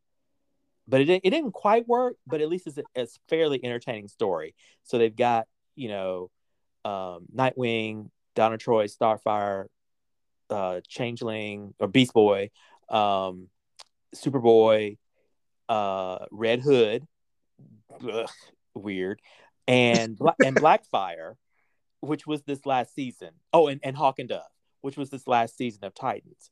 But right. it's the, but it's the comic book versions of them, not the live action versions. So there's just kind of that weirdness right there that you got going on. But for whatever whatever it's worth, the, the the art's really good and the story's you know fairly entertaining. It's still not doing what I needed to do because I know it's short lived. It's a seven issue series. Um, there's no long plan for it. I, I I don't have that. Hey, I might be on the beginning of a five year run of something great. That's not what I'm getting from most of my books now, and that's what I'm I'm desperate for. Is is that book that's going to say which we which we did get recently with um, Hickman's redo of the X Men. You know, we had the first uh, Powers of X, uh, House of House House of Ten, Powers of X, no, Powers of Ten, House of X. That's what it was. That led into some really good books. Marauders was really good. There were a couple really great titles out of that, and so we got several years out of that, and that was really pleasurable. Uh, Detective Comics, you know, uh, they did a really great run that had um, Batman and Robin, and I think Spoiler and Clayface and Batwoman, and that shit was brilliant. And it's and it ran for quite a while, and I was like, okay, that's a nice arc, you know. So that's what I'm really, really, really craving is a, just a really good arc of Titans that I can look forward to uh, with someone that is that understands the that the characters um, have the right voice for each one of them, and that um, the art is strong, and also that they realize that Starfire is really tall I'm really irritated with artists that draw Starfire shorter than Nightwing. That that bothers me. Um, so that's funny. That's funny. I was reading one of their earlier uh, issues uh, with Perez, and I noticed that Perez drew uh, Robin. Um, because this is back. This is back when Robin was Robin. Mm-hmm. When I'm sorry, when when Dick was Robin. That Starfire was the same height yes. as him. Yes. And I was like, I was like, I was like, what, what? That's not, that's not What's right. going so on? It was like the whole thing with like even um Raven's Raven's face. Uh, he drew her more mystically uh, and draw and and and and you know drawn in her face. Uh, they had her. She also had bigger boobs then. You know. Uh, yes. Yeah. I, so you know, for for as much love and of course, I have all of the love because you know George Perez is my absolute all-time favorite creator. Period. And discussion. But um, and he was great on those first few issues. But he was that's and part of what I love about it is that he has grown and evolved, uh, improve his craft.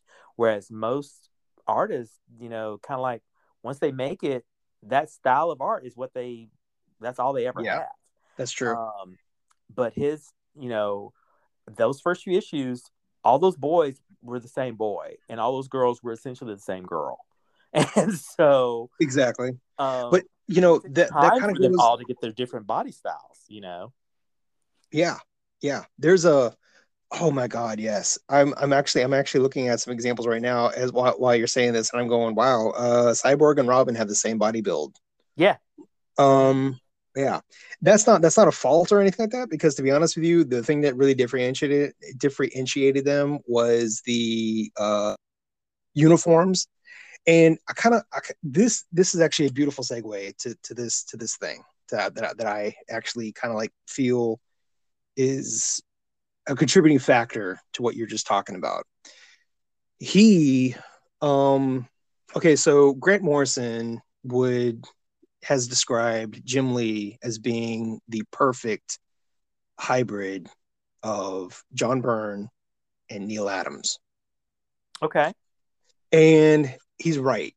I, I believe I believe that that, that that's correct. Now Jim Lee stopped being a perfect hybrid of John Byrne and Neal Adams when he started when he did issues six and seven of Gen 13. That's for everyone's benefit out there uh, six and seven of Gen 13. Okay. Because those issues, he had taken a break from drawing anything and he just went off and did some uh, work on his own. That's when that's when he started doing the um, I think he did Death Blow um, in between Wildcats and the, those two issues on Gen 13, where on Death Blow he aped Frank Miller's inking style on um, uh, uh, Sin City, and he got so much flack for that that people were like, "Well, he's a he's a hack. He's just doing an inking thing on top of his regular uh, pencils, and it doesn't really whatever." So he kind of took you know that to heart and went off um, and uh, did some figure studies. Uh, I think around this time he actually had a place. I think this is when he had a place in uh, Rome, at least in Italy. I know he did. Mm-hmm.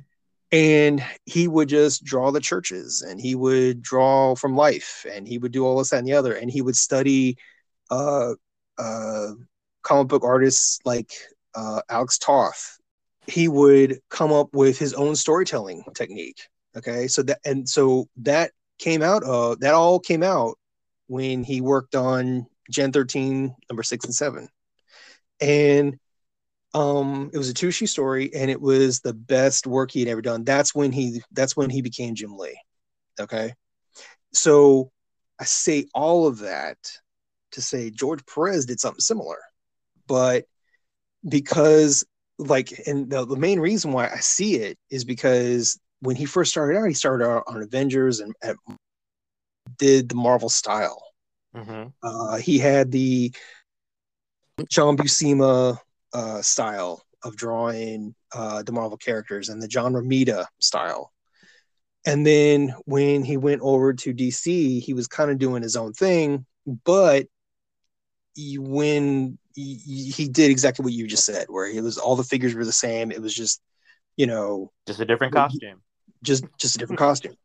And so one day while I'm getting ready for this, um, I'm pulling up some stuff that that yeah he had done. I'm looking at his bibliography, and I realized that he's quoted as being uh, as having done something on um, the Superman story that Curt Swan did that right before John Byrne got on. It was the uh, what ha- whatever happened to the uh, Man of Tomorrow, and it uh-huh. was the, it was written by Alan Moore, and the the artist that was on it was Curt Swan. Well, I never really looked at the inker for that. The inker who did the first part of that story was George Perez, uh-huh.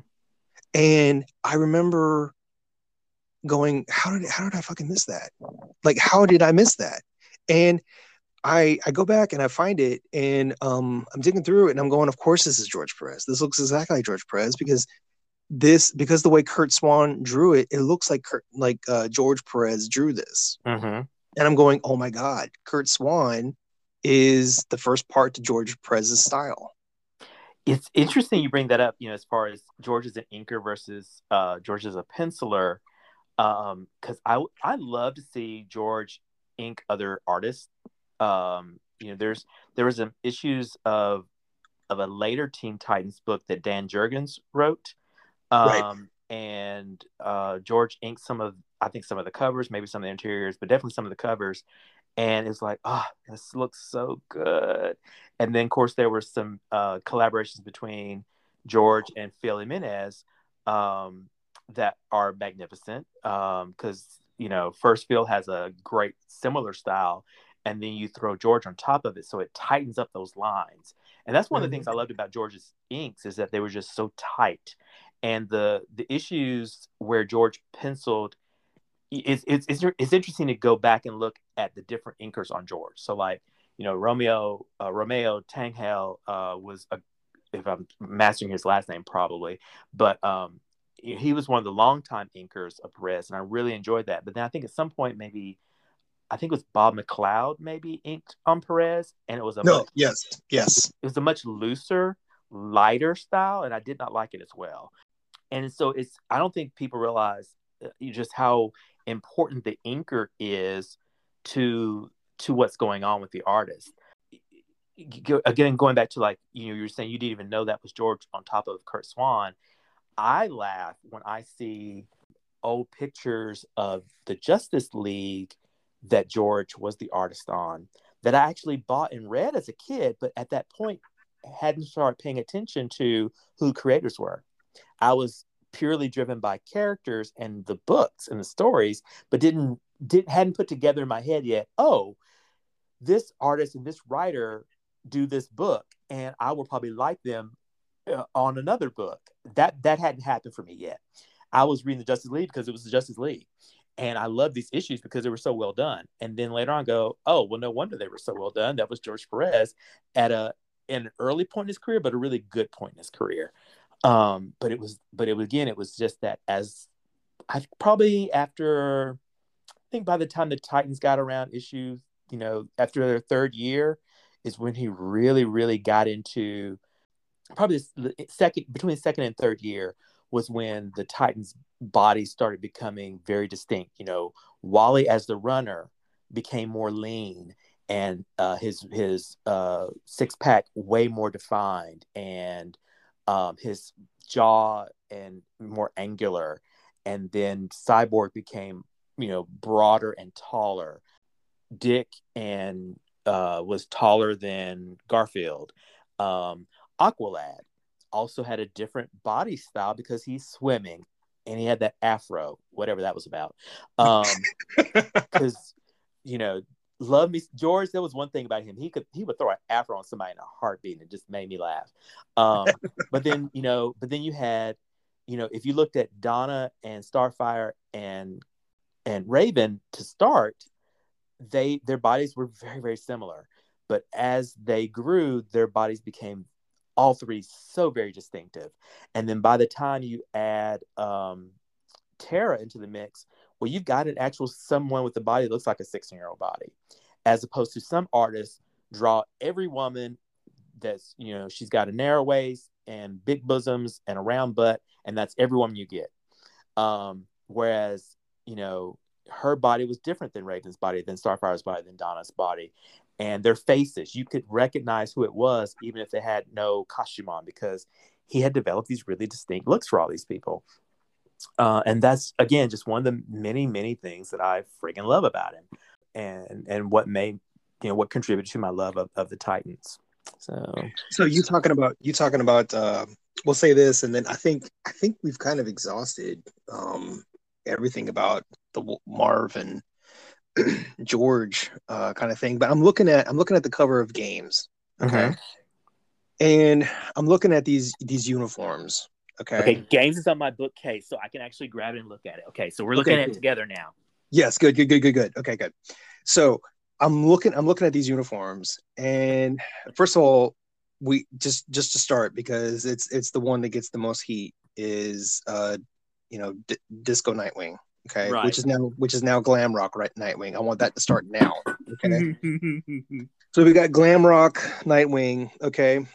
Um have you ever heard somebody do a cover of a song and they the original artist did the song the way that they did it and there's like a technical thing about the song whether it's the guitar or the note in in the in the the lyrics or whatever that has to be hit in such a right, right way that if you don't do that the song is ruined Oh okay. yeah, yeah, absolutely. I mean, that especially happens because you know I do community theater, and so anytime if someone you know does a show and you're expecting a certain beat um, from the show that you've seen on Broadway or whatever, and if they don't do it just the same, you're going like, "Well, I didn't enjoy that at all." You know, so, no so matter how that, good it was, you know, you're like, well, "That's yes, exactly, exactly." So that's the kind of thing I'm talking about. When you and I'm just I'm just using glam rock uh, Nightwing. See what I did there? The glam rock Nightwing as as my first example. Okay. George Perez is the only one that can draw that uniform. Double check yes. me on that. He's yes. the only one. Okay. Makes that that that collar go crazy. Yeah. Okay? It overpowers, makes him look like Dracula. Mm-hmm. Or they overemphasize the feather, yellow, golden feather part. Okay. Right or they want to make those um, the you know the in in the uh, seat area where he doesn't have you know where he has like underwear there or something mm-hmm. uh they do they do weird they would they do weird stuff there um or the mask is off or the hair Yeah. doesn't you know It- they always they always do something something off with the hair and so they you know george is the only one that can that can do that costume and that goes the same for jericho oh my god with the Yeah. mutton chops okay? Yeah. with the scarf and the vest and There's so much going on with that costume. and then and I think I think I think the easiest one to draw, really, to be honest with you, is probably Cyborg, and that's not easy. mhm. Um, and he with uh, Starfire, uh, oh my god, it's like it's it. Starfire is like a vampirella that the code approved. well, it's funny because you're right that you know her costume is so skimpy, but it's metal, and so the whole time I'm going, "What is what's going on with her?" Um, and you you know it's metal, yeah, you know. yeah, and now you know they she's got this new costume that's to me so over the top, and I'm like, "What all's going on with these thigh high boots and these weird shoulder pads? Stop it!" Um, Mhm. And I will say that this era, I have a, a love hate with, you know, kind of like because only George can draw these characters. That's Um, right. You know, everyone that tried, like, like Donna in this, you know, this is when she was Troia. Uh, again, weird name, but um, you know, the costume had meaning. So you know, it was after she discovered her lineage to the uh, mythical Titans, um, and she borrowed things from from that the gifts that they had given her to create this new costume. And you know, there's a lot going on. You've got these all this gold, you've got this this light blue stuff, you've got the star pattern, you've got the red and blue on the boots. But you know, he pulled it off. It looked so good, and it it made her completely distinct from Wonder Woman. But it also brought in that those Greek um, warrior touches that were cool, and Yes. it was also such a departure from her red jumpsuit, which was nothing but simple. Well done because he was amazing, but it was so so simple. So they said, well, let's give her a really complex costume. Same thing with Jericho. You know, those billowy sleeves. What international male? You know, we all got it in the. You know, we know he's wearing some crazy underwear too. Um, but you also Yeah, have to kind of go, you know, why is this um this mute guy whose power is inhabiting other bodies such a beefcake? Like, why does he need those thighs? You know, what's going on here? at that point, at that point, it's like, why? Well, why not? Yeah, you know, exactly. you know it's, it's like it's like it's like it's like it's like george designs these designs the whole team going all right i have different i have different variety of breasts, i have different variety of hands Mhm. i have different variety of bodies uh sizes i have different variety of ages uh changeling oh my god i'm sorry Yeah, this boy yeah does that and i'm like i'm like of course he would yeah. these boys should have always had that you know? because that's that he's he's you know if uh if ravens if ravens goth uh beast boys punk 100 percent And, And you know then- the the you know, I actually I'm one of the few that I actually liked this Nightwing costume. Um, you know, I love the fact that he had all these miniature weapons and stuff in its bracelets, and as opposed to a utility belt. Um, you know, I thought that the collar was kind of cool, a ch- nice change from a cape. Um, but it wasn't too big to obscure vision, which is also, you know, some people have big collars and you're like, what can you see around that? I don't think you can. Um, you know, he had all, all this chest showing, which, you know, George from from the whole time was always about showing the guys in swimsuits as much as the girls. He was always an equal opportunity beefcake, and I really love that about it. Um, but now, you know, Nightwing's costume is so simple, and I'm just like, ugh, it's kind of boring. So I, I Yeah. like this, but you're right. Very few people get. I think the only people that come close to getting it is like Nicholas Scott does a really good job. Um, uh, he, Phil Jimenez, Tom Grummett. Um, eh, that's oh, and and I, I think the new guy probably could. Um, oh, what's his name? It's the guy that's doing the Titans Unlimited now. Um, oh he's also Latino, um, but I can't remember his name right now. But um, I think he could probably do it because right now he's doing the current Nightwing, but I think he could do the Disco Nightwing. Um, so I also love this was you know when when Raven had the white because she had healed, she had defeated Cyborg. I mean, I mean, I'm sorry, defeated Trigon, and she was her own woman, and that was a great time period for her. But it was just far too short lived, and that was a sad aspect of it. But yeah, right. poor, poor, poor, poor, poor um, uh, Beast Boy with that that hair. but I'm serious. It's like it's like it's like he had he had he had all these options, and it was just like you know what, Beast Boy Beast Boy gets it. You know we're gonna we're not we're not gonna really see him as Beast Boy. You know as Gar. You know mm-hmm. we're gonna see him as like you know other creatures because that's his power, right? But the, I mean the way the way he does Donna, um, that that whole uniform, that Troia outfit, mm-hmm. he that is like his um, Stairway to Heaven so, solo.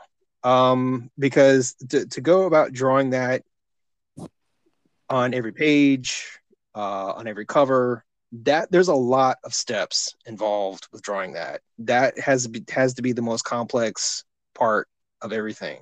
But you know, everything um, he did was complex and detailed, and that was also what was so pleasurable about it. You know, because just just anytime he did a city and all those buildings, you know, yeah, why? Because he could.